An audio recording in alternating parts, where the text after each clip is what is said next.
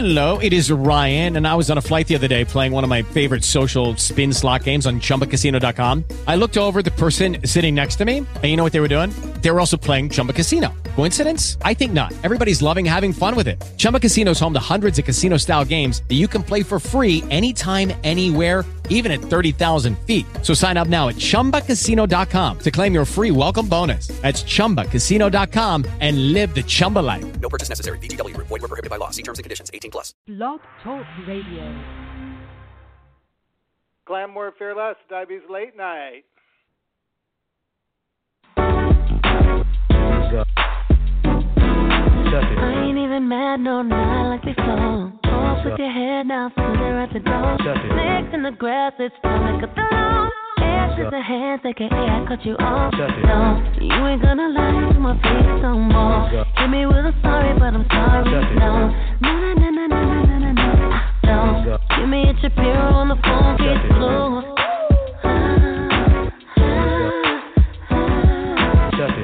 Should've known that it's bigger than you. You'll never know what I already knew. After everything I already been through, I can't waste no time, no attention to you. I said no, no, no, no, uh, no, no, no, no, uh, uh, no, no, no, no. Hi, divas and dudes. Welcome. I'm your host, Mr. Divabetic, and I want to thank you for tuning in. Tonight, we're talking about caution on Diabetes Late Night as it relates to the link between diabetes and cardiovascular disease with musical inspiration from the one and only Mariah Carey. now, did you know that living with type 2 diabetes puts you at a greater risk for heart disease and stroke? Unfortunately, most people don't. We're going to help you get clued in tonight to make a healthy comeback worthy of Mariah Carey. Mariah's 15th album, entitled Caution, is her first full length project since her divorce with Nick Cannon, a called off engagement with billionaire James Packer, her horrific reality TV show stint, and numerous other career disappointments. But guess what? She's making a comeback diva style because music critics agree that this collection of songs, Caution is the name of the album, not only maintains Mariah's status as one of the best singers and songwriters in the game, but it also eloquently displays her truth. She opens up about love, loneliness, and self worth in a cautionary album that reminds us that she is still a force to be reckoned with after three decades in the industry.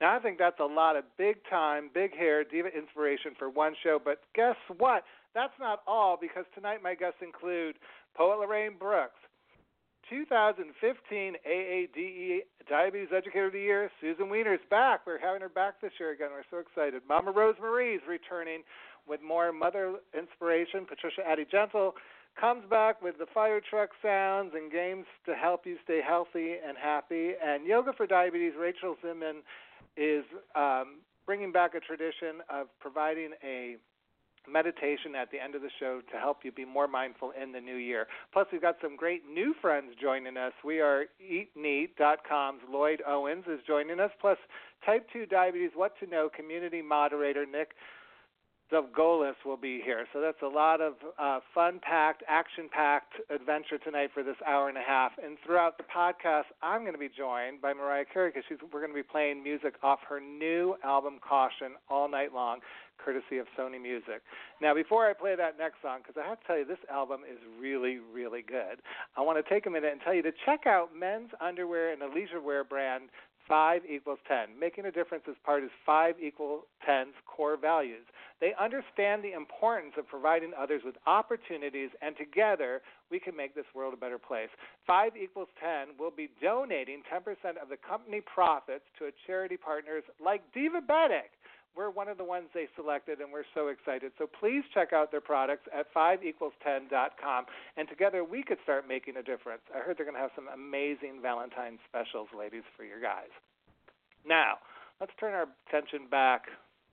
She's an amazing diva to Mariah Carey. Here's her song, Giving Me Life, courtesy of Sony Music. Let's listen. Oh, oh, oh,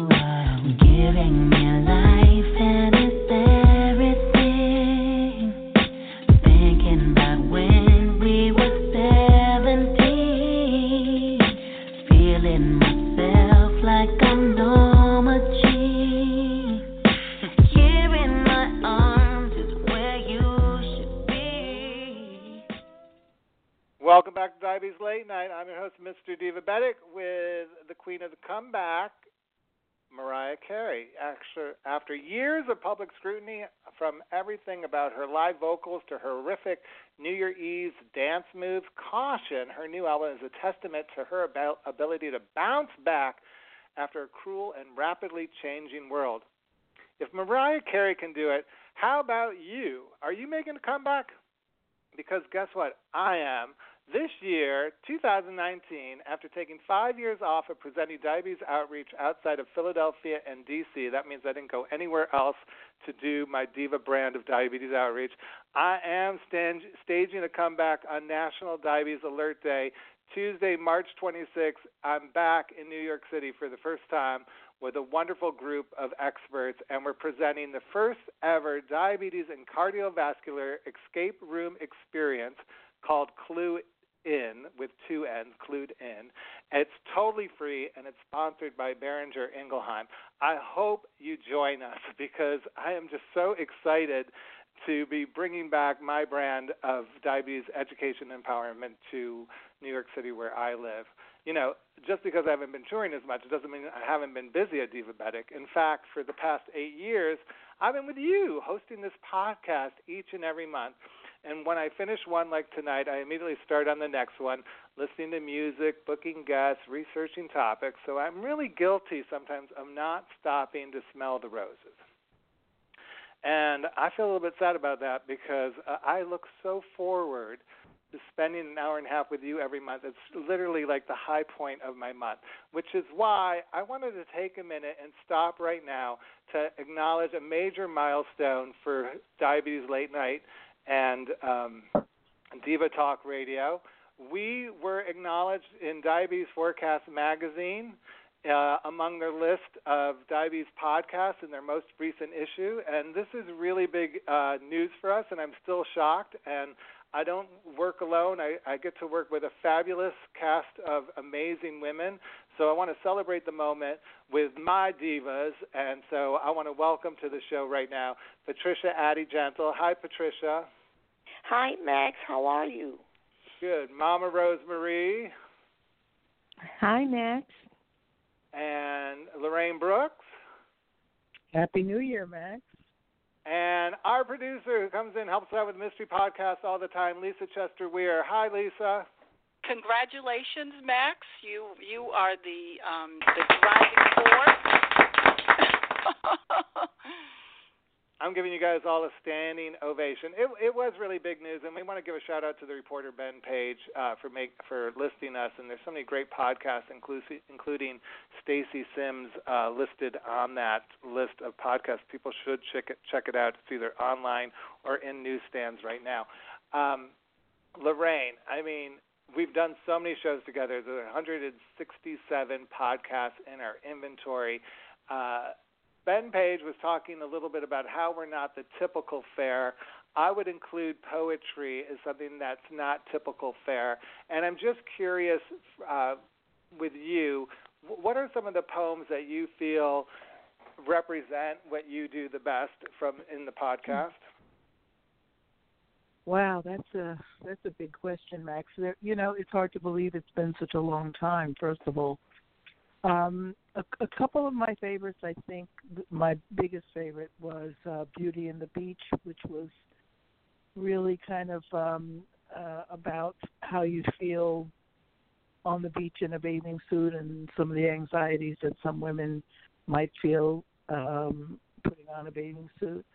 Another one of my favorites was Plus or Minus, which was kind of um, talking about giving people labels and you know based on how they look or based on what mm-hmm. their size is excuse me and how and how that's um you know that's difficult for people to hear um another one of my favorites of, of I love all of the um diabetes fairy tales that we did where you gave me a, a fairy tale character and I I wrote a little bit about what it would be if that person or if that character had diabetes.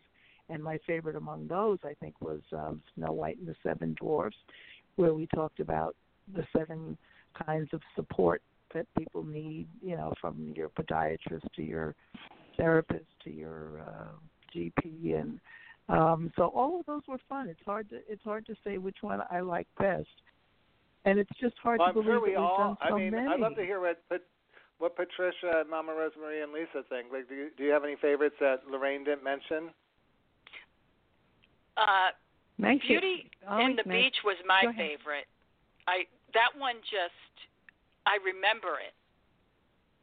It, it, it was just fabulous, and it was so like right on time because it, we were entering bathing suit season, and it it just it was just so on time. The poetry that stands out in my mind was the segment that we did featuring Fantasia, and it was about labels. And Lorraine's poem started with um, how Fantasia had been labeled as illiterate, and she went into all the other different labels that we associate with people with diabetes, such as they're called diabetic. Um, we, she also talked about labeling a person. The food label was incorporated in that, and she um, mentioned the label of kidney disease and other various complications that may be associated with diabetes. But I thought that was just really um, awesome the way that she brought all of that in. But all of her poetry is very good. I, I just can't imagine having to create something like that. Either can, either can I, Mom. What were you going to say? Well, I was going to agree with the labels. That that one was probably my favorite, but I also thought that that um, the swimsuit one was so um, appropriate, and as Lisa said, it was just timely, um, and that is something that all women have problems with, and um, no matter probably what what what figure you have, but um, that was very impressive. Both of them the labels and that it's un- unusual that we all pick the same ones, but we those have to be the most impressive. But they were just like what Patricia said, they were all wonderful, and I'm just amazed that Lorraine could do this. And sometimes you tell me that she does it in one day, and that's beyond my imagination.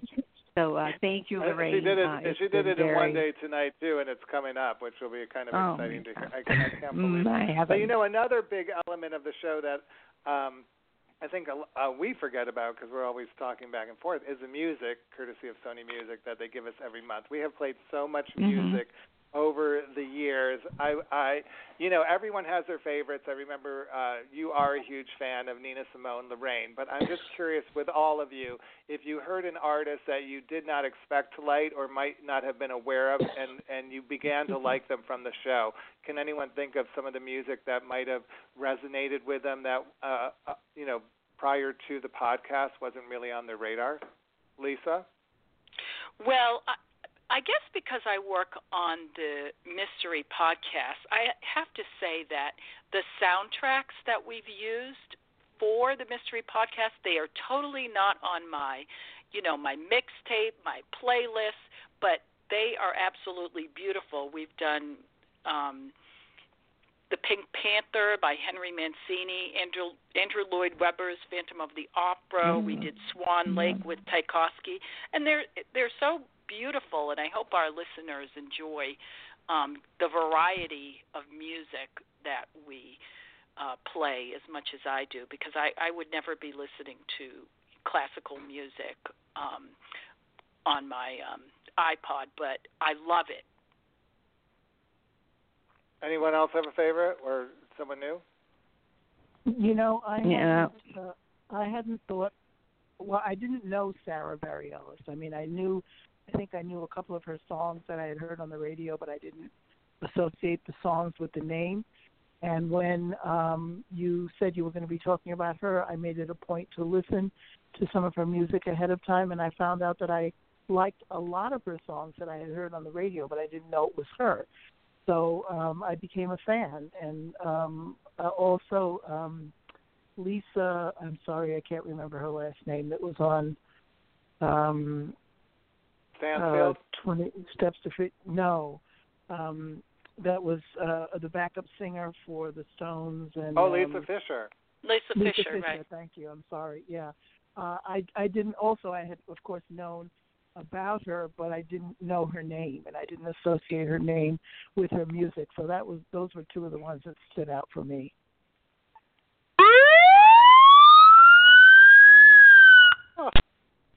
Oh, all year long we've been playing the hot seat, giving everyone a hot seat question. Angels, all of you, take a seat. I can't believe this is happening, but it's my show, so I get to pull it on you.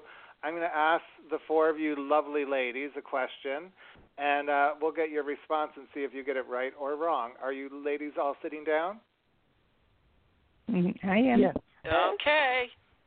I All was right. Uh, gagging you. I was just having you sit down. you were so quiet there. All right, here's the question. it was so still there, audience. I don't know what was going on. I, I'm looking right at them, but they were all like uh, mummified. All right, uh, true or false? A higher percentage of people with diabetes are checking their blood sugars too often than less often. Is that true or false? We're going to go straight down the line. Uh, Lorraine, true or false? Yes or no? What do you think? No. Uh, Mama Rosemarie, true or false? Do, are, is there a higher percentage False. of people checking? False. Uh, Patricia, hmm False. They, they are not checking. and Lisa. Well, if Patricia says it's false, then I have to. I got the easy uh, position. false.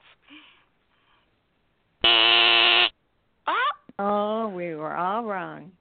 Well, no, I think. Uh, what did you say, Lorraine? I can't remember what you said. Did you say I, I said false. She said no. Yeah. According to a new No. study published in JAMA International Internal Medic- Medicine, and remember, folks, you've got to do your research when you Google these things, but uh, they found a higher percentage of people, especially with type 2 diabetes, are checking their uh, blood sugars more than they need to. and it's really Wow. interesting because some worry it's uh, they were they're worried that it's causing a lot of these people a lot of um, stress and anxiety. Plus, it's also adding up in their dollars per year that they're spending spending on their on their medical supplies. So, according to that recent headline that I found in Medical Science, uh, there, the percentage of people are check uh, percentage. There's a higher percentage of people checking their blood sugars more than they need to. Interesting Wow. uh, Hmm. information. Yeah, it was kind of Very surprised by that interesting. And again, I would say I looked at one or two articles on this, everybody, but if I were really doing my research and not just trying to have fun with the divas tonight, I would have done a little bit more investigation. With that said, games are always a lot of fun for me, but our New Year's resolution this year was me to stop and smell the roses. So, Lorraine, I asked you to kind of help me out here because I really am going to lift my head up from all the work we've done and just celebrate the moment. And I wanted to, even though this isn't a Golden Globe, we didn't win an Oscar, it's still a big deal to have the American Diabetes Association recognize our podcast and include us on that list. And I'm I'm so appreciative of all the hard work uh, the four of you do to make this podcast what it is. That I asked Lorraine to kind of write a poem just celebrating those small things. Well, um, actually, um, the poem I wrote talks about how um, we can't expect things to happen right away, and um, how you know sometimes we get impatient. Uh, I think it's first of all, I have to say, I think it's wonderful that Diabetes Forecast mentioned you in the podcast. I think it's a wonderful thing. I think adults learn by doing rather than just by listening and the fact that you have so many entertaining aspects of the podcast I think is wonderful. But I think at the end of the day sometimes we want things to happen overnight, we want things to happen right away. So my poem um, is called Inch by Inch. Slow and steady wins the race. Baby steps should set the pace. There's no need to rush to win. Enjoy the journey that you're in. Things don't happen overnight. It takes time to get things right. Sometimes it may seem too slow to get to where you need to go. Dealing with a chronic ill may seem like it's all uphill. Getting better from a stroke makes you feel like a slowpoke. Lowering your A1C may seem like an eternity. Trying hard to lose some weight happens at a sluggish rate. changes that we make today won't make a difference right away, but if we practice patiently, we'll see results eventually. Inch by inch, the goal gets near, even if it takes a year. So don't stop when you're halfway there. Set your sights and persevere. Slow and steady, inch by inch. Do not blink and do not flinch. It won't happen instantly, but in the end, you'll win. You'll see.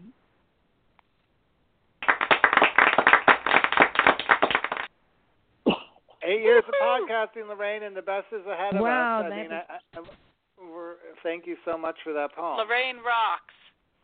Yes, Thank you, that was wonderful. Oh my God, And That thank really you is, all and I- for and- your kind words. Yeah, I, I No, I really I say appreciate thank you all for your kind words. I really appreciate the fact that you appreciate my work. Thank you. Oh my gosh, it's wonderful. All right, Diva, step aside because there's another Diva entering the room, and her name is Mariah Carey. And she said, uh, Lorraine, that getting back in the studio is such a safe place for her and the right environment. She's been outside of that environment for way too long, doing too many silly things, and she feels like she really needed to, uh, silly things that she felt she didn't need to be doing. So she got back into the studio and she created this monumental album. Here's another song from that album called With You, courtesy of Sony Music. Let's listen. She was like, I don't know, don't tell me. He had eyes girl, I'll save you. Doubts like they might not make it. So they both held tight to face it. They were out, she was bound to take 'em. She was full of trepidation. There in front of the whole damn nation. It was whoa.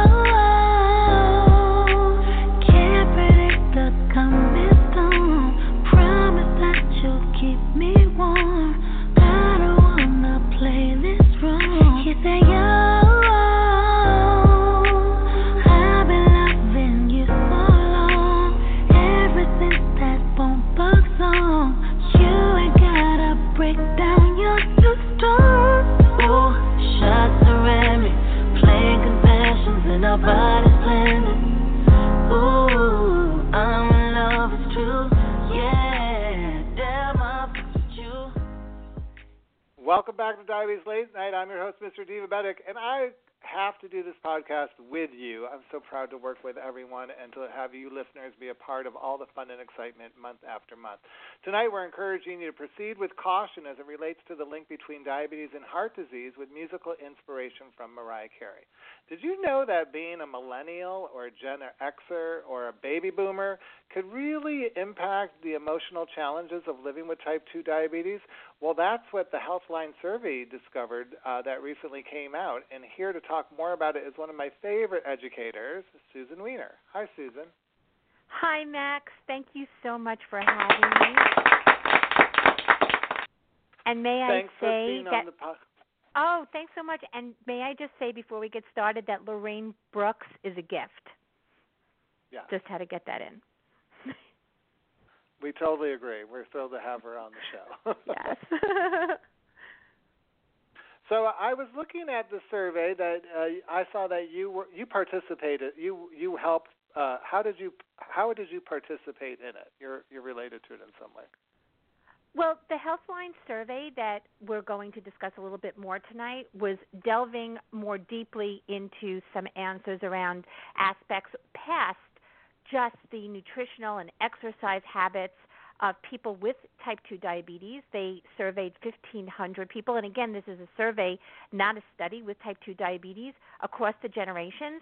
And once the survey was completed and the data was evaluated, they had three experts look at it to make sure that it was uh, good for going out to the general public. So I was one of the three. There was also an endocrinologist from Stanford and Amy Tenderich, who is a person with type 1 diabetes, and she is with DiabetesMine and Healthline, and myself. So honored to be part of this really interesting, deeper dive into type 2 diabetes across the generations.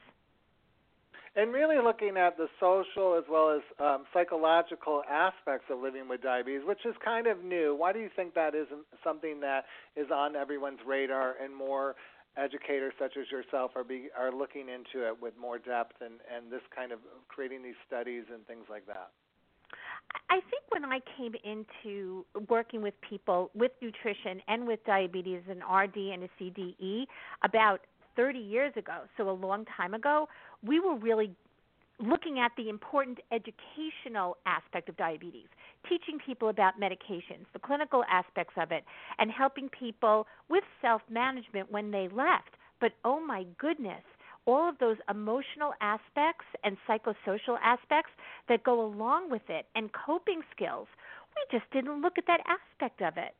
And having a chronic disease that you deal with 24 hours a day, seven days a week, leads to distress in many people and is very overwhelming in so to so many people.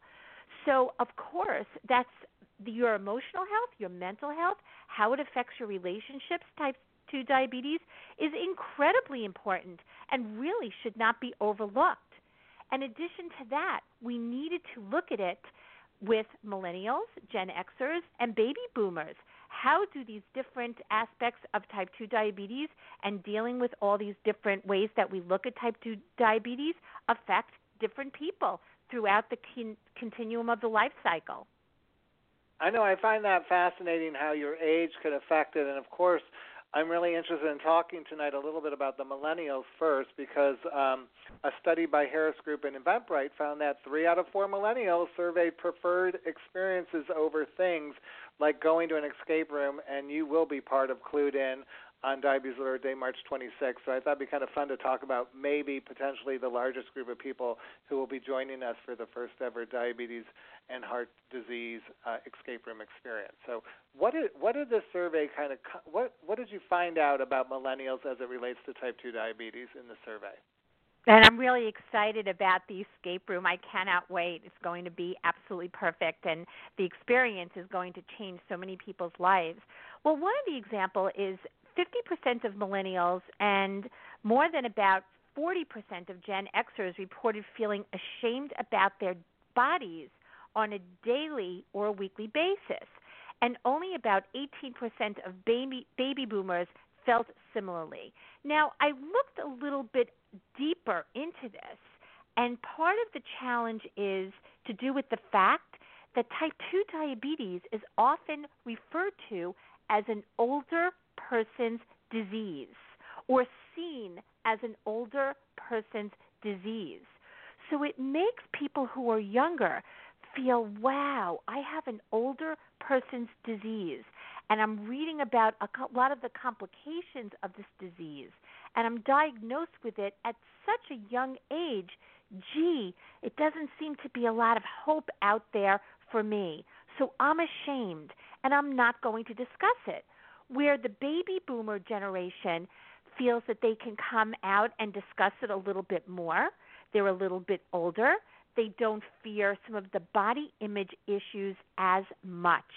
So I felt that was very interesting. And also, younger people are um, seeing a lot of uh, not that older people are not looking at it. I'm on social media as well, including Instagram, where there are a lot of pictures coming at us all day long. But younger people are really bombarded with social media and what perfection looks like, which we know is really not true. But it's hard when that's constantly out there. So I thought that that was interesting the concept of it being a chronic disease and an older person's disease and just the way they feel this judgment on them. You know, it's kind. Of, I mean, it is fascinating. We used to, when I first started doing better, we used to say, "Not your grandmother's uh, diabetes," you know. But it seems like, uh, you know, like you're saying, it, it has carried over. That there's still, there, there's still, there is still something there about that that people relate to in Absolutely a negative way. true. And think about this too. When a younger person, when a millennial is is diagnosed with diabetes, this may be one of the first times if when they do see their health care provider, uh, this could be a physician or another healthcare provider, they may not be used to going to doctor's appointments or healthcare provider appointments as often as they currently are. And healthcare providers may have some preconceived judgment. And we know that type 2 diabetes is also affected by your genetics. And, you know, that is a big factor in this, and it must be considered. So if somebody is prejudged based on their weight or thought about what their lifestyle must be without first listening to the person who is coming in to speak with them, that's an issue on the side of providers.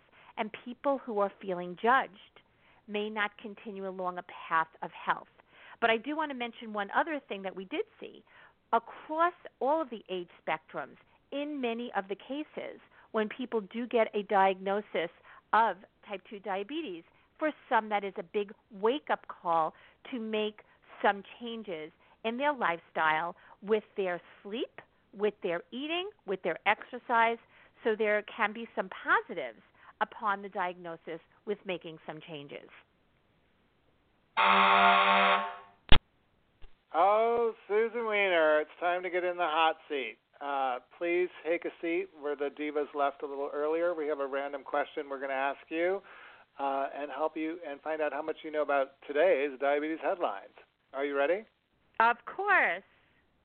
All right. Well, our diva inspiration, Mariah Carey, reportedly underwent a secret gastric sleeve surgery late uh, about a year and a half ago. Sources told Page Six Mariah was having what has always been proud of her curves, but over the summer, two summers ago, when she was at uh, Caesar's Palace in Vegas performing, she was um, she noticed it was becoming harder to dance, and she was getting a lot more criticism online from body shamers.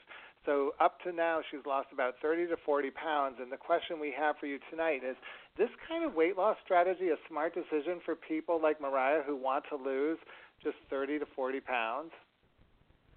In my professional opinion, um, I do not think so for 30 to 40 pounds. And I have worked very successfully with some people who have a lot of weight to lose where it is affecting their health on a life or death basis where it is a good idea for gastric surgery, bariatric surgery in in some ways, but to lose 30 or 40 pounds, I'm going to give that a buzzer. If I had a buzzer, I would hit it. I know. Do you think it's kind of making light of what what the surgery is about and why it's Absolutely. so important? Absolutely. And every surgery that one has does have health risks associated with it. For people who are morbidly obese and it may it is a tool in the toolbox to help you achieve some goals that you may not be able to do as successfully without the surgery as part of that. It is not a quick fix. It is not something that should be seen as such and it is not effective even cost effective for many people. So I wish her the best, and if it was a good decision for her, then I'm I'm glad for her. But for the general public, 30 to 40 pounds to lose on weight to have a bariatric survey uh, surgery, I'm sorry, is something that I would not recommend in my practice. And I just want to ask you one more question related to these surgeries. She, uh, uh, again, it was allegedly that she had it. We don't know if that's true or not. She had mm-hmm. the uh, gastric sleeve surgery. But uh, this is a spoiler alert. In this year's Murder Mystery podcast, we're dealing a little bit with one of um, one of the characters undergoes weight loss surgery and is dealing with a little bit of the transfer um, addiction. And I want to know, in your opinion, have you, uh, in your experience, have you seen this happen with some of your patients who've had the weight loss uh, surgery where they transfer that addiction to food to either gambling, shopping, alcohol, or even drug use? I have, and that has happened when the underlying issue of addiction was not assessed and addressed. And that happened with uh, two people who I work with who um, lost a tremendous amount of weight and they had never been at that weight in their life. They've lost they lost over 200 pounds each of them and actually one was male and one was female. One of them actually went towards an addiction of overspending. They spent a tremendous amount of money kind of maxed out credit cards left led to a life changing event of divorce and unfortunately that person gained back about 50% of their weight over time because the underlying addiction was not addressed. So I part of this, and that goes back to Max being a tool in the toolbox. Part of it is utilizing the benefits of that gastric bypass surgery or sleeve surgery as part of working with a nutritionist, working with a healthcare provider, making sure that you're meeting all of your nutritional requirements and look and working with a mental health professional as well. Sounds like you're encouraging people to eat neat, Susan Weiner. And guess what? Coming up, we're going to be talking to one of the creators of the WeAreEatNeat.com website and finding more about that. Plus, you're going to stick around and play some games with us a little bit later on. So, right now, I know you're a Mariah Carey fan. I am. And this is my favorite song off of the Caution album. It's a sentiment to anyone who's dated a loser that they could relate to this. Mariah puts it sometimes you just need to let someone uh, get out of your life that kind of candor runs through this album for sure, but it's most apparent in this one song, GTFO, courtesy of Sony Music. Let's listen. You took my love for granted. You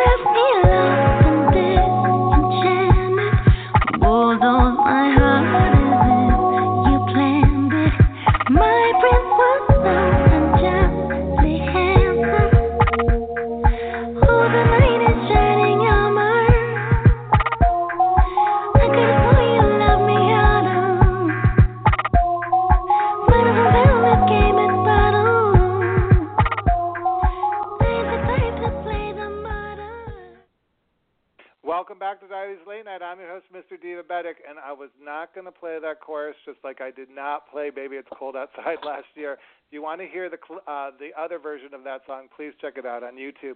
In the meantime, New Year means new friends, and my next guest is a co-founder of the budget-based recipe search engine, meal planner, and grocery list builder for prediabetes and those managing type 2 diabetes called Eat Neat. Please welcome to the podcast for the very first time, Hi, Lloyd. Hey, hi, hi, hi. Thank you for having me. We're excited to have Thank you you on the for show. We, you and I met through uh, Twitter, I believe. Yes, it was Twitter. I uh, I watched you. I started following you. I watched you, and I took an opportunity to say, "Hey, here I am," and you responded. Now here we are. I love it. Well, I love what you're doing. I love supporting people who are out there making a difference.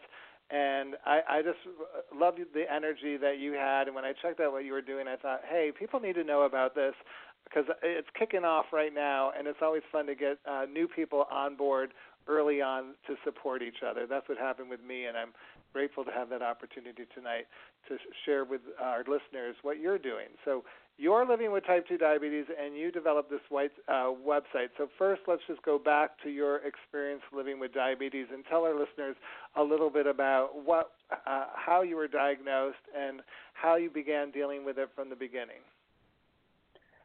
Two part story. I'll do it as quickly as possible. 20 or so years ago, I was initially diagnosed, um, and uh, it was a it was baby miracle to say the least. I went to the hospital for something completely non-related. Found out my blood sugar was over 600, and that's when I found out that I was diabetic. Uh, through several flash fast forward a couple of years through diet, exercise, I lost some weight, started living a healthier life, and was able to pull back on the come off medication. Well, at some point you get complacent, you get lazy, and uh, you forget.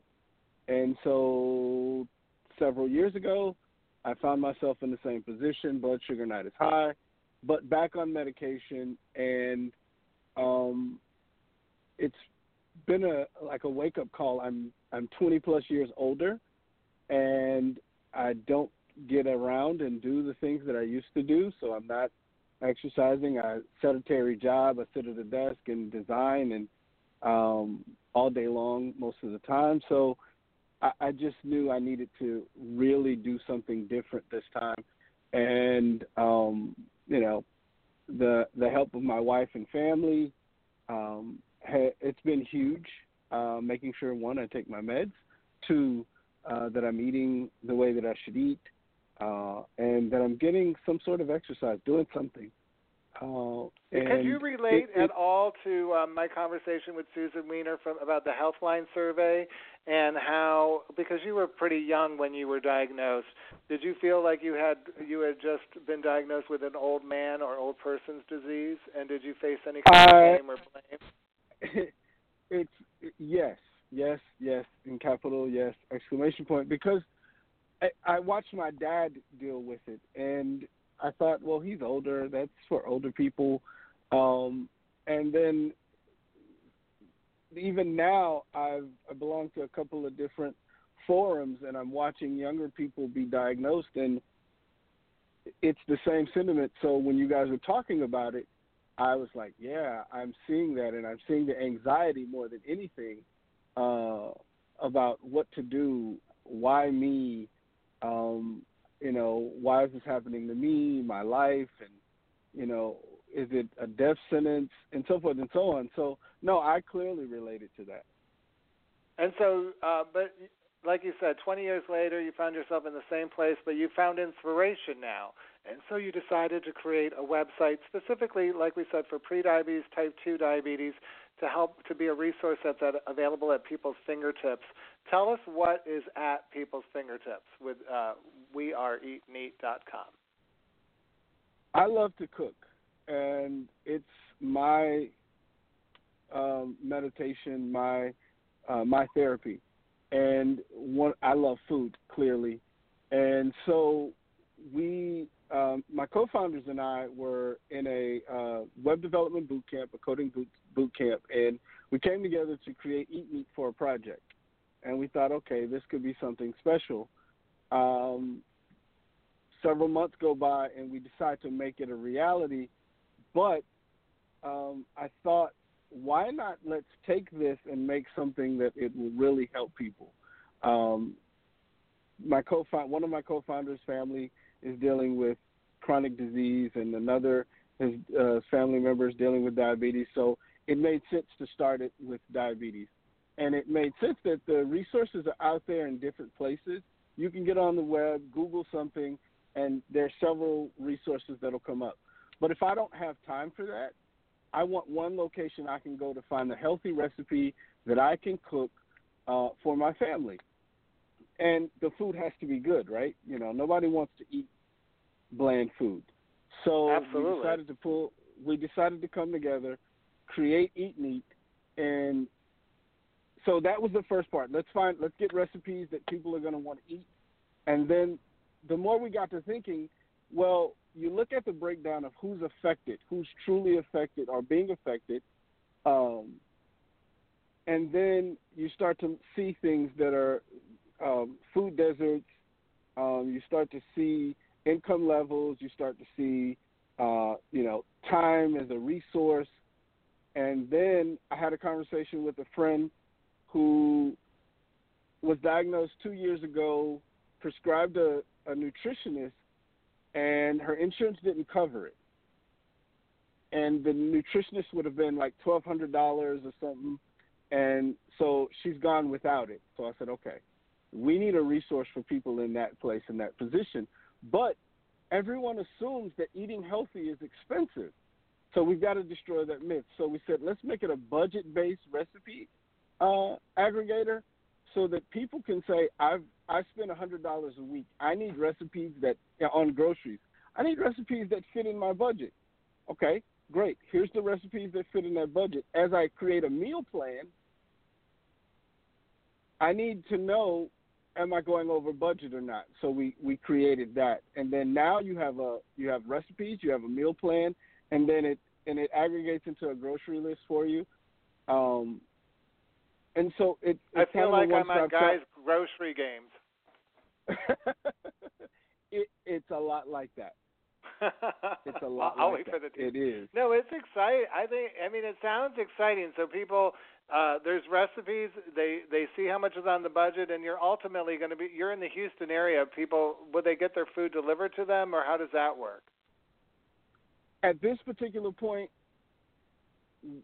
we it's just a it's just a grocery list. It's the same grocery list your mom and I used your mom and my mom used to write on paper, except it's in their phone. And they can go to the grocery store and and pull up everything that they need, shop, and then go home. Eventually, we want to work in uh, delivery, and there's several things that we're working on. We're working on grocery delivery, uh, looking for partners to make that a reality. Uh, whether that's lo- whether that's doing it through um, Instacart or the local the the actual grocery store, uh, because most grocery stores are delivering now. Um, and then there's some other things, some really big things that we won't talk about just yet. Um, but the the whole goal is for us for anyone to be able to live their lives a little bit easier and manage one of the most important things, especially for pre-diabetics and type 2 diabetics, is what we eat, when we eat, and how we eat. Uh, whether it's portion control, whether you're trying to lose weight, uh, whether you want to try the keto diet, whether you want to try, uh, whether you, you you're diabetic and you have a gluten allergy. So let's add, let's let's let's make that a reality. So it's just a a very simple way uh, to monitor and and and and save money because budgeting for groceries the ultimate goal is to be able to eat healthy and save money. And so those are the key things that that we're trying to help people with. I love it. And you're um guess what? I got big news too because coming up you're going to meet one of the moderators for the type 2 diabetes what to know community on facebook. They also have a website. He's coming up right after mariah carey. So uh stick around lloyd because you're going to meet some fabulous people. And we're also going to ask Susan Weiner to chime in about registered dietitians and about insurance a little bit later on the show. But uh, this is great. Awesome. Thank you for being an inspiration and doing what you're doing. I'm sure you love Mariah Carey as much as I do, and I want you to know that she's nominated for the 2019 Songwriters Hall of Fame. She's the artist with the most number one hits in Billboard Hot 100 chart history. She actually co-wrote 17 of her 18 number ones. This is her first nomination for this prestigious prize. I hope she wins it. I love Mariah Carey. Here's another song off the Caution album, courtesy of Sony Music. Let's listen. Something is telling me you're ready. Am I wrong? Maybe the lyrics are too heavy in my song. How would it feel if you had me there? I was on. Better not be leading me home. No, I'm not your wife. Tell me what that means.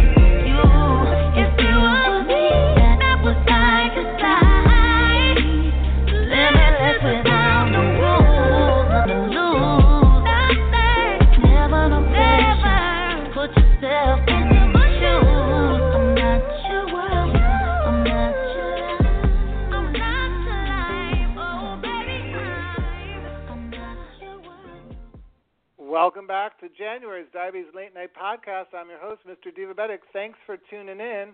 You know, Mariah Carey's not my, my favorite diva. I also got another one named Cindy Lou from the uh, Type 2 Diabetes What to Know community.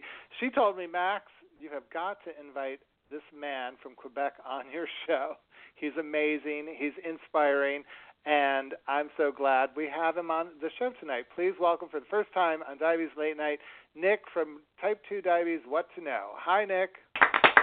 Hi, Max. Thanks for having me. Thanks for uh, calling in. I know you, um, Cindy Lou, gave you a big build up, and I had a, a chance to talk to you a little bit uh, about a month ago, and so I'm, Mhm. I'm so interested in sharing your story with our listeners because you just heard Lloyd Owens about uh, how he's inspiring people with his new website. Sure. Your story is very inspiring. So tell us a little bit about your experience in living with di- uh, type 2 diabetes and the transformation you've experienced. Well, I was diagnosed um, almost to the day five years ago, and uh, I'm in my late 40s now. So I was in my early 40s then, and um, it it happened right around a time where I was already starting to get into cycling and and starting to be more health conscious because I had really neglected that aspect of my life for many many years. Um, and it really was just a catalyst for me to to make some big changes in my life. So it, everything just kind of came together at the perfect time, and I really, looking back at it now, I, I don't think it was so much a conscious decision then, but uh, looking back now, I think I just used it as a catalyst to push me in a better direction. And it did it start you beginning to bike ride and become more physically fit, or were you biking prior to that diagnosis? I had just started to cycle uh, about a year earlier. Um, I was pretty serious about it, but I was still, you know, pretty out of shape. Like it, to give you an idea, I, I weigh about 182, 83 pounds now. I was probably about 100 pounds heavier then. Um, my first ride was maybe 12 kilometers. Well, not maybe. I knew exactly it was 12 kilometers long, and I, I thought my heart was going to explode. And I couldn't even get my bike up this little hill. I had to get off and, and walk it up the hill, which was really, really um, humbling, you know. Um, but I just, I really enjoyed riding a bike. I always loved riding a bike when I was a kid, so this was just, you know, kind of picking up where I left off. Like, who doesn't enjoy pedaling a bicycle? And so I just started chasing after it and learning about it and and my my cycling education and my diabetes education all started to happen at the same time and I started to use one to help the other and and it just kind of grew from there. And I mean, right now we're dealing with a lot of people who made New Year's resolutions and they can't keep up with them. When you were at that moment of the uh, 12 kilometer thing and you felt like your heart was going to burst out of your chest, which I'm sure a lot of our listeners are experiencing because they're going back to the gym for the very first time, what kept you going and what can you tell our listeners who might be at that moment where they're just about to throw in the bag with their New Year's resolution and say they can't? You know what? You, you you don't have to be great at something, you just have to stick with it that's really what I would tell anyone because God knows I'm I'm not even a great cyclist now. Like I could tell you, I did 10,000 kilometers this year and I've done long, long rides and whatever. It that's that's not even important. It's it's just sticking with something and and seeing steady improvement. So whether it's improvement in your numbers starting to come back into range, whether it's improvement in just uh, starting to eat a little bit better and make better choices or improvement with you know uh, my daughter's going to come and ride she's 15 she's going to ride in her first organized ride with me this coming spring. And so normally I would do a ride at this particular location that's 120 kilometers um, but I'm going to do the 40k so that she can join in. And I'm trying to get her because she's pretty um she can be hard on herself in the way that I am, like very very demanding kind of perfectionist tendencies. So I'm trying to get her to understand we're just going there to enjoy the ride. And it doesn't matter how long it takes us and it doesn't we're just going to go and enjoy the ride. And that in itself can ignite something in someone. And I sometimes I'm out cycling and I'll see an older person out pedaling and I'll I'll whiz past them and it just it warms my heart that I almost don't want to pass them. I want to slow down and coast and talk to them and just say, you know, good for you. Or you, you see someone who's really heavy set. Like it takes a lot of courage to get out there on a bike in spandex when you're really overweight. I know because I've done it.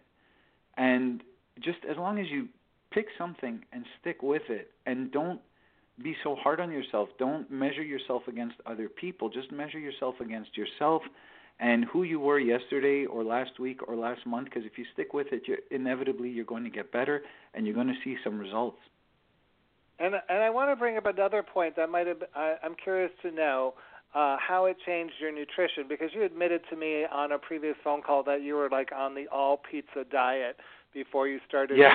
uh, cycling and you live uh, and you know so I'm assuming that you were pretty much pizza every day all day kind of guy did that did was that like a healthy change that happened from exercising that or, are you still doing pizza every day? Maybe i'm mistaken. No no no no no. Um look i love it. I wish i could eat it every day but i don't. Um i don't have it often. It's a very infrequent kind of indulgence for me. Uh, and even then it's very controlled and very monitored so to speak. I started changing my eating habits uh, a little bit before I was diagnosed. My weight had already started to come down a little bit. I didn't really know what I was doing, but it, obviously you're not supposed to eat pizza and, and junk food and processed foods and all of that, and that was kind of a no-brainer for me to to start looking at those things.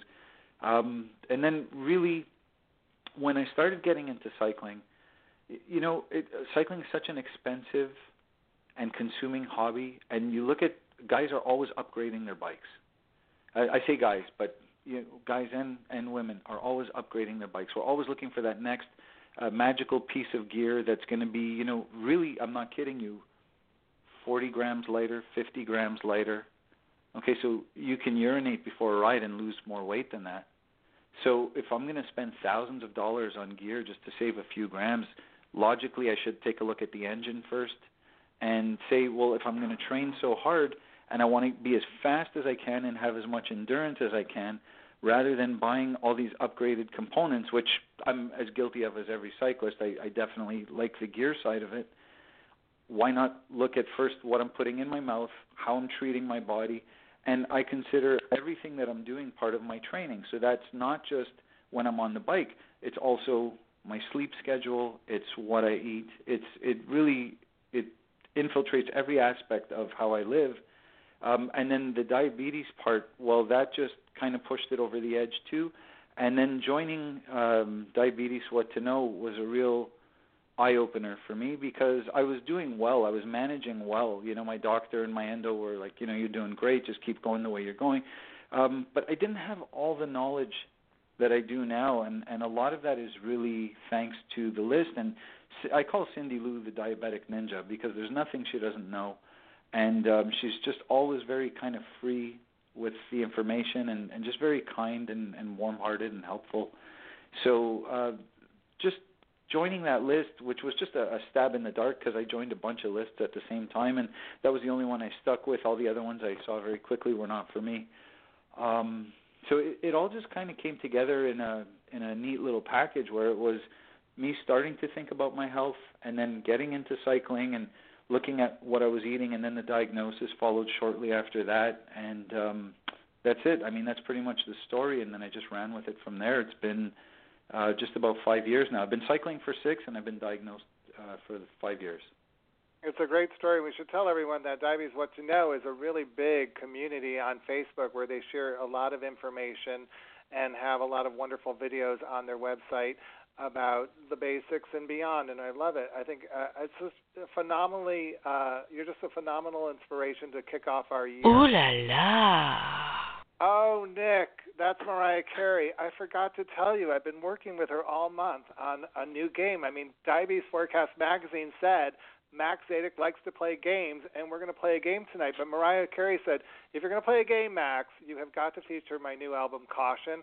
So I looked at her new album and I thought, Caution, hmm, maybe we could create a game around Caution. After all, it's one of her best songs on the album.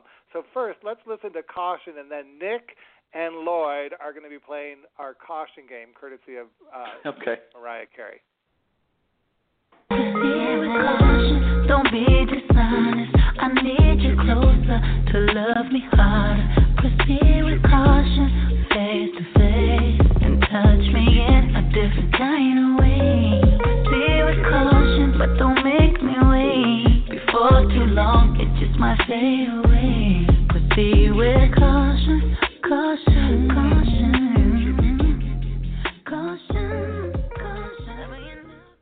Welcome back to Diabetes Late Night. Thank you, Mariah, for taking the time out of your busy schedule to work with me on our Caution Health Awareness game featuring questions related to type 2 diabetes and cardiovascular disease.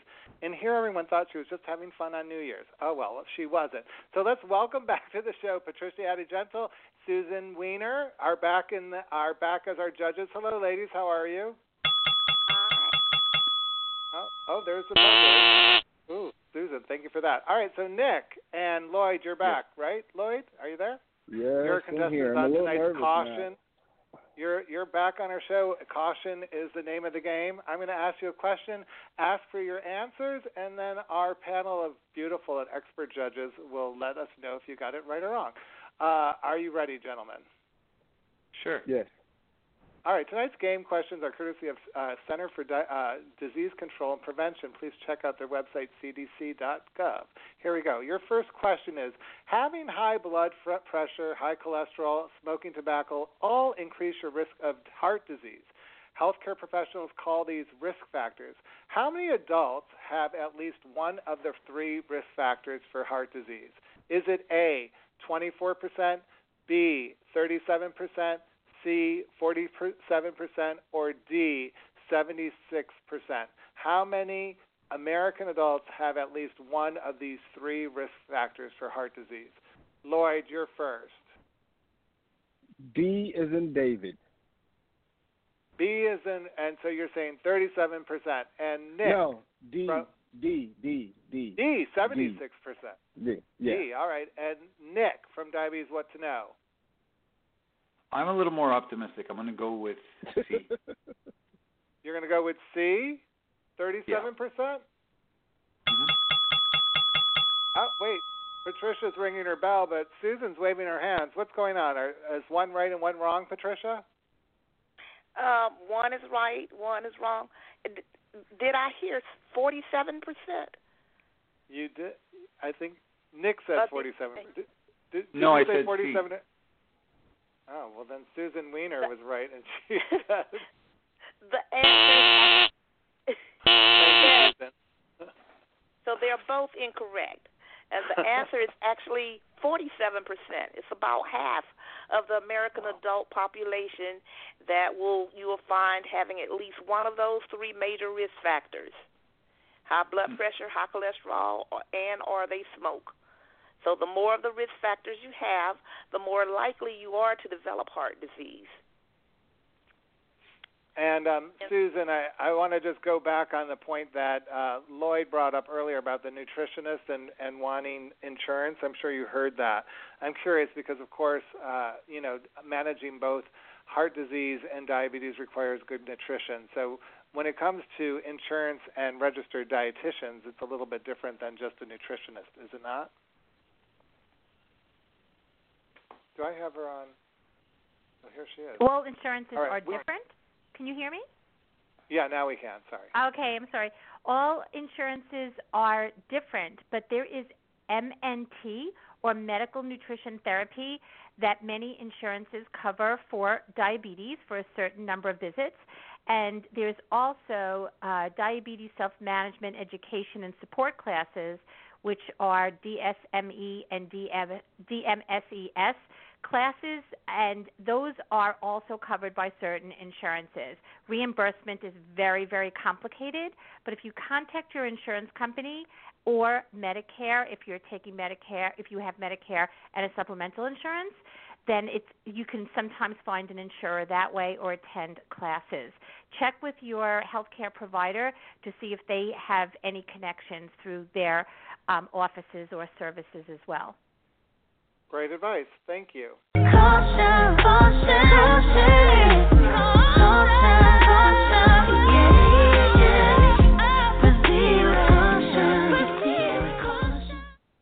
I love that Mariah's giving us musical breaks for our game tonight. it's time for the second question.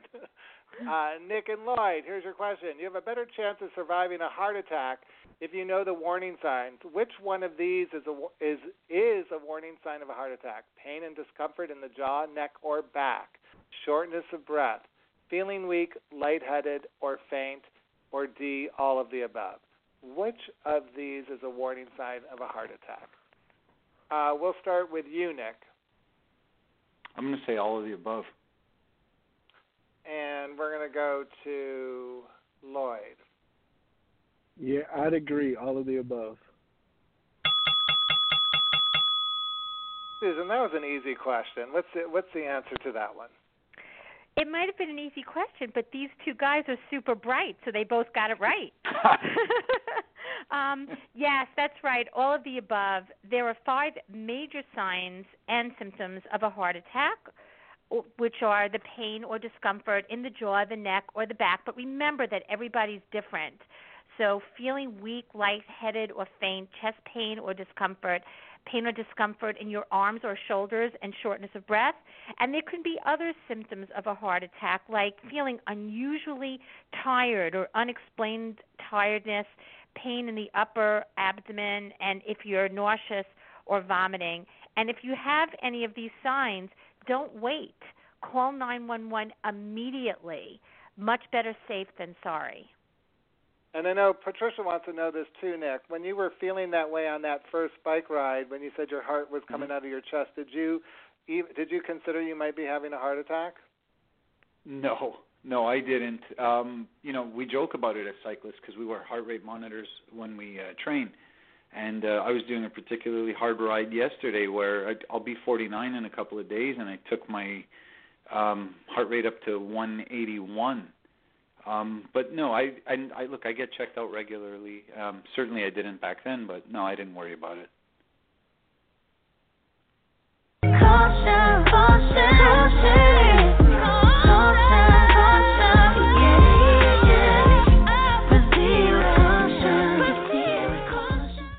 Oh, Patricia's handing me a secret envelope. I'm gonna. Oh, Patricia, this is a doozy. Good question. Thank you so much for that.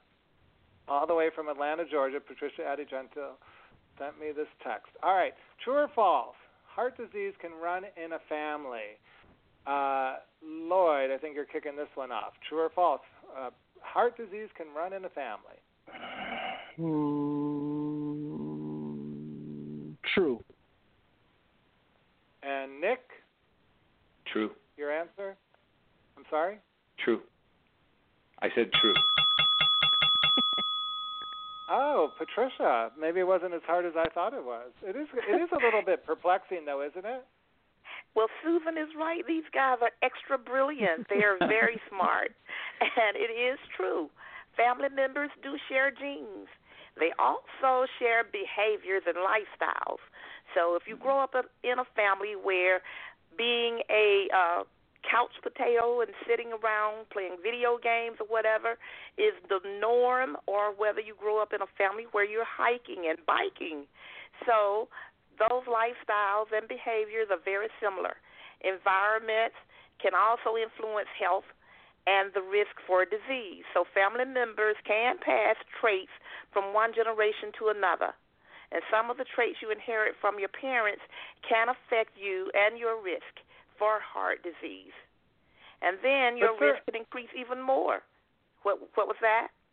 No, I was going to ask Susan. I mean, you heard Nick's story. I mean, there is a way to dodge the bullet on this and decrease your risk. I mean, what a sensational, inspiring story! I'm sure in your patient population, you've seen people who might have had, who might have a fam, uh, family history of heart disease, but have taken the necessary steps steps to prevent it.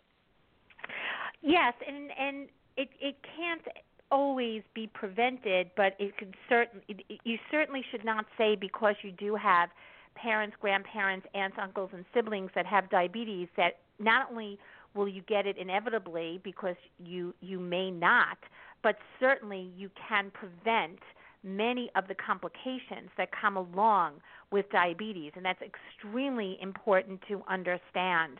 So, doing things together as a family when you can, and even if some people in your family are not doing it, do what Nick did. Find something that you love to do and start to do it, something that inspires you. Set a goal for yourself. Even if no one else around you is doing it, kick it up and, and do what you really enjoy doing. Find the exercise that you like, not it doesn't have to be what other people tell you to do because certainly the gym is not for everyone and I love Nick's biking story. That's amazing. Inspiring. Can I? Caution, caution, caution.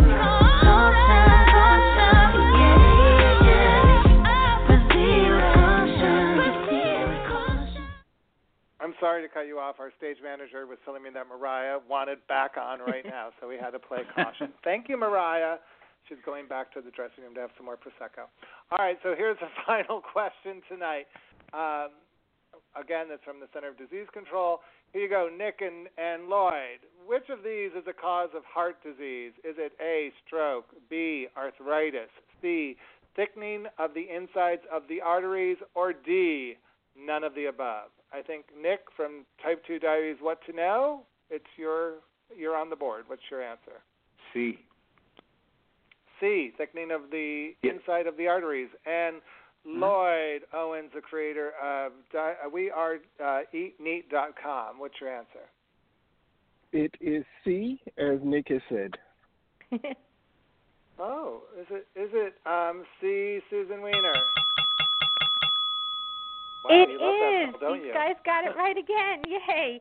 Um, the correct answer is thickening of the inside of the arteries, which is a condition also known as atherosclerosis. And that's when the cholesterol builds up in the arteries and creates places of inflammation. And the buildup is also referred to as plaque, which makes the arteries narrower and stiffer, less flexible, less pliable, so less blood can get into the heart. this condition develops slowly and may start even early on in life, according to the National Heart, Lung, and Blood Institute, and can affect arteries in the brain, the heart, the kidneys, and along the arms and the legs. And I just want to add to this, Max, that um, ty- type 2 diabetes is something that usually happens over a period of time.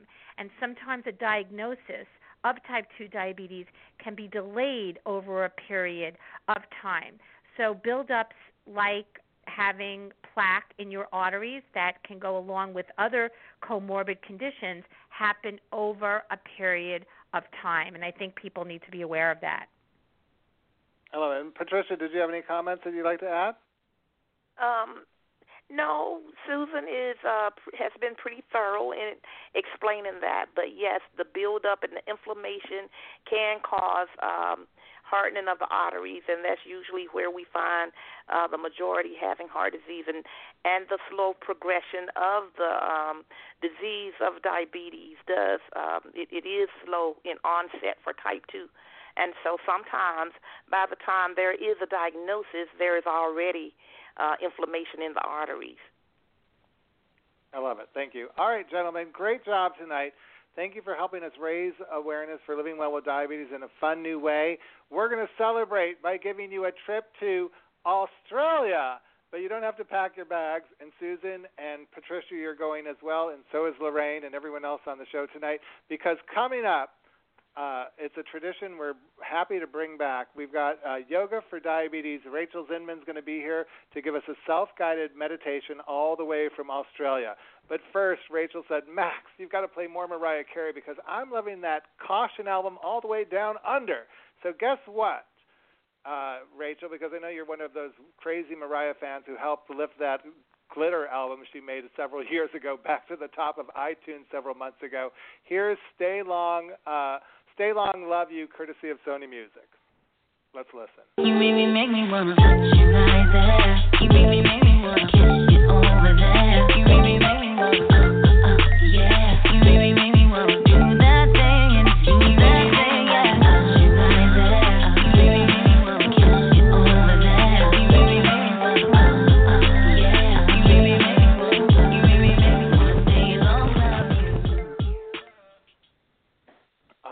everybody. That's a little crazy song, but uh, it's got it's going to get a little bit more relaxing in a moment. You know, I was going back listening to the top podcasts of the year last year, and I went to January, and we had this wonderful woman, Rachel Zinman, who has an she's the author of Yoga for Diabetes. She has a wonderful website. She's even teaming up right now with Diabetes Strong. Uh, to help people stay happy and healthy, and I wanted her back on the show because I thought it was so powerful. Last year, she saw, she uh, shared a self-guided meditation, so she gladly came back. So please welcome to the show Rachel Zinman. Hi, Rachel. Hi, You're back, and we're so happy to hear that you're back on the show. Yeah, and like I was just dancing along to that song all the way down here, down under in Australia. Uh, it's morning here, and it's the next day, so I'm actually in the future. Oh wow! And the future is the future looking bright for all of us? I think it is. I think it totally is. All right. Well, before you take us on the self-guided meditation, I saw I was reading about you on Twitter or Instagram, and you posted about um, your year, and you said that uh, your New Year's resolution was that your mission in 2019 is to focus on what you do best, teach yoga, and that means teaching regular classes in your community, teaching teachers, and mentoring them, and offering workshops worldwide. It also means creating great yoga sequences online, and you are working with Diabetes Strong right now for a diabetes challenge. So I thought I want to support you with your New Year's resolution. Tell us a little bit about what you're doing with Diabetes Strong. Well, um, we got together uh, for a previous challenge, and they wanted me to do something that was accessible to everyone. And so I did a wall sequence uh, last year. And then this year, we decided to work on a sequence again that everybody can do, whether you um, are mobile or immobile or older or younger or whatever type of diabetes you have, which is perfect for increasing insulin sensitivity. So the whole practice is it's about 30 minutes, and you do it standing up, and you can you know use props. Um, we do a little bit at the end on the floor, just lying on your back, which is relaxing. But most of it is just you know moving your legs and arms in certain positions and focusing on the breath. So it's a very healing sequence, and it's also a sequence which works the bigger muscles of the body, so that um, you know, the more we increase muscle mass, the better our sensitivity to insulin. So it's really uh, a sequence for all seasons and all types. I love it. I hope people check it out. Diabetes Strong. I think also Diabetes Daily is posting about it, and of course Yoga for Diabetes. And they can follow you online or check out your website. All right. So Rachel, like I said last year, take it away. All right. So whenever we set an intention for ourselves, for the new year, um, often we think about the goals or the you know things that we, we think we have to master. And really, in in the sense uh, when we're we're working with yoga and we're working with these sort of deeper layers, those kind of resolutions don't really last. You know, goal setting doesn't really last. But what does work is when we work with the unconscious mind and we just subtly plant an intention that we don't um, pre-plan. So it's this is something that just arises out of your unconscious, and it's almost like your deepest longing. So I encourage everyone just to get comfortable, uh, find a comfortable seat. If you'd like to sit in a chair, or if you'd like to um, lie down for this, or if you like to sit in yogi posture with your legs crossed, you can do that. But whatever's comfortable.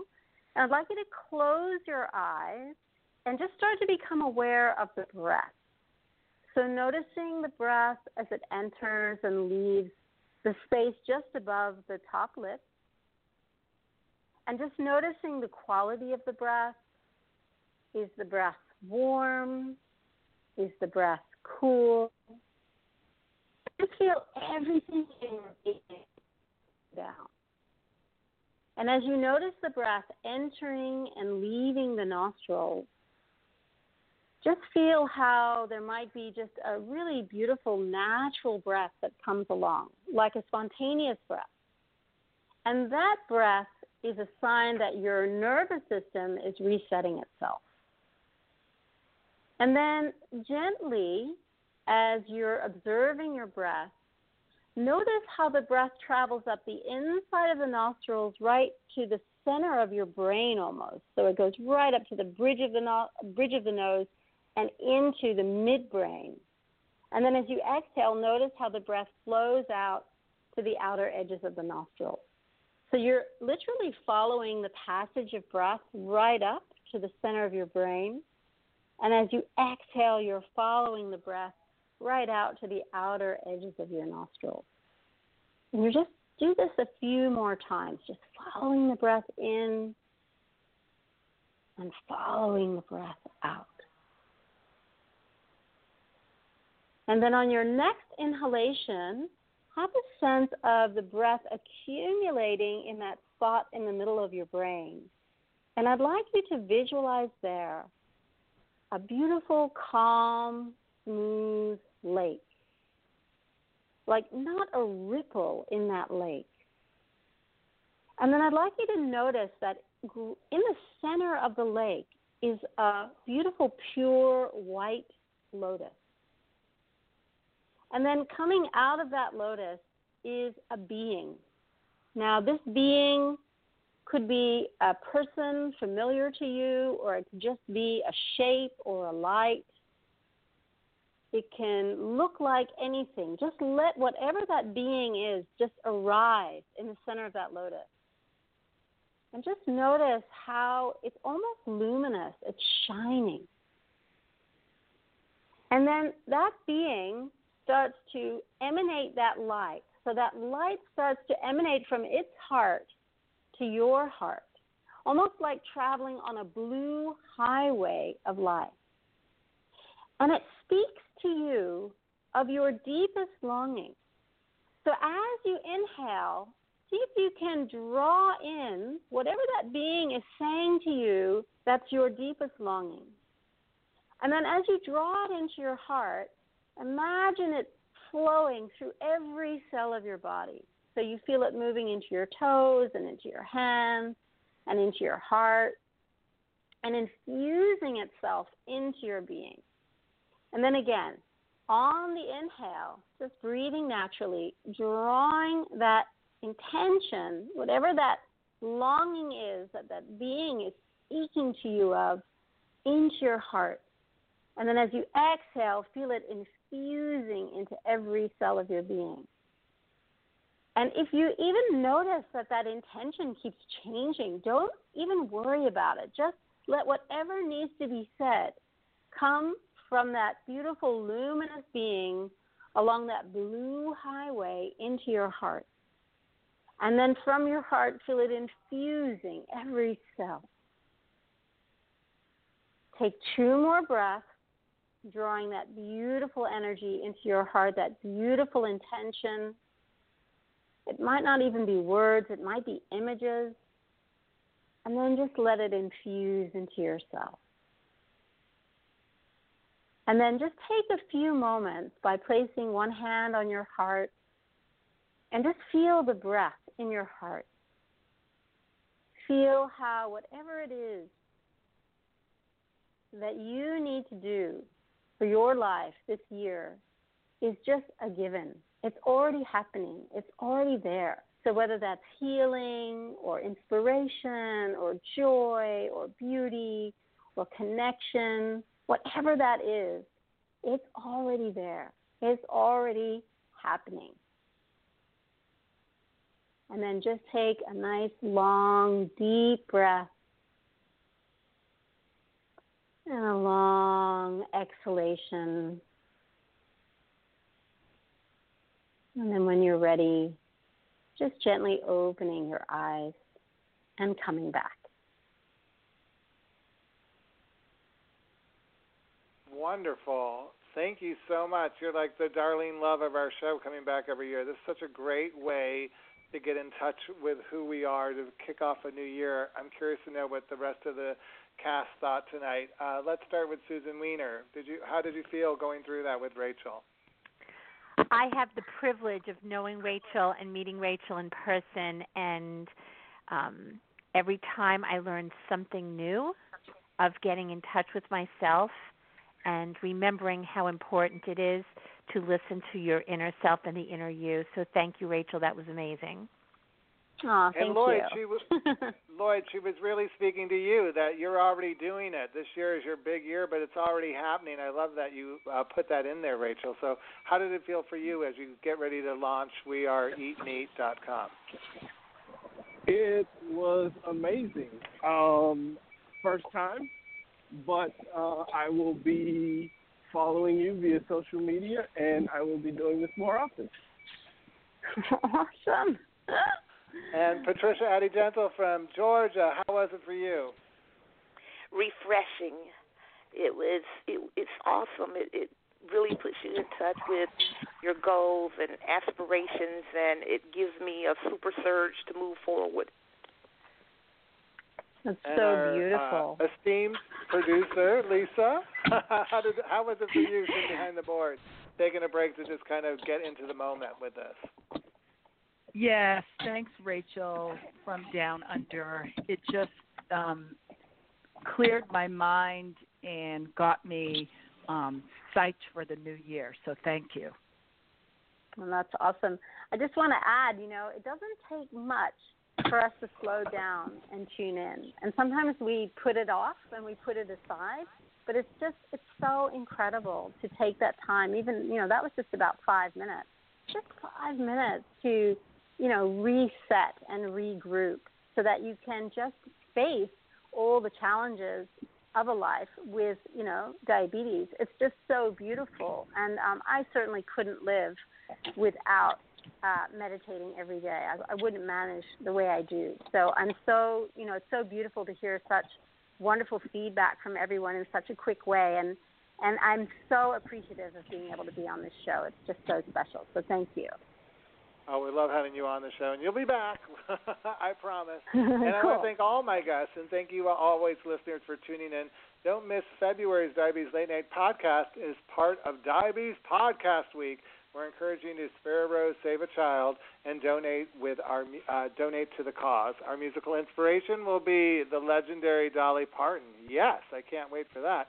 Please subscribe to our Divabetic e-newsletter at divabetic.org. Visit us at Divabetic's Facebook pages and watch my videos on Mr. Divabetic's YouTube channel. And get ready to take part in the first ever diabetes and heart disease escape room experience in New York City on Tuesday, March 26th from 6 to 9 p.m.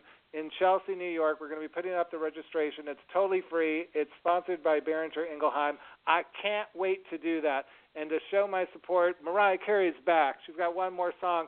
This time she's singing about the ups and downs of life that she's lived in the glare of the public eye. Oh, Mariah, Mariah, Mariah. But hey, this is a great album and this is a lovely song. Here's Portrait from her 15th studio album, Caution, courtesy of Sony Music. Have a good night, everyone.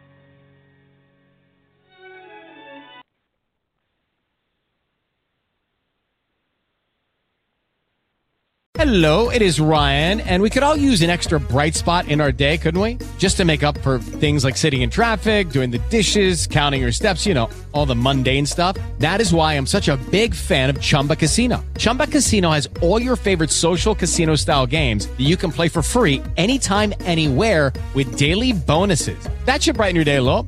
Actually, a lot. So sign up now at chumbacasino.com. That's chumbacasino.com. No purchase necessary. Prohibited by law. See terms and conditions. 18 plus.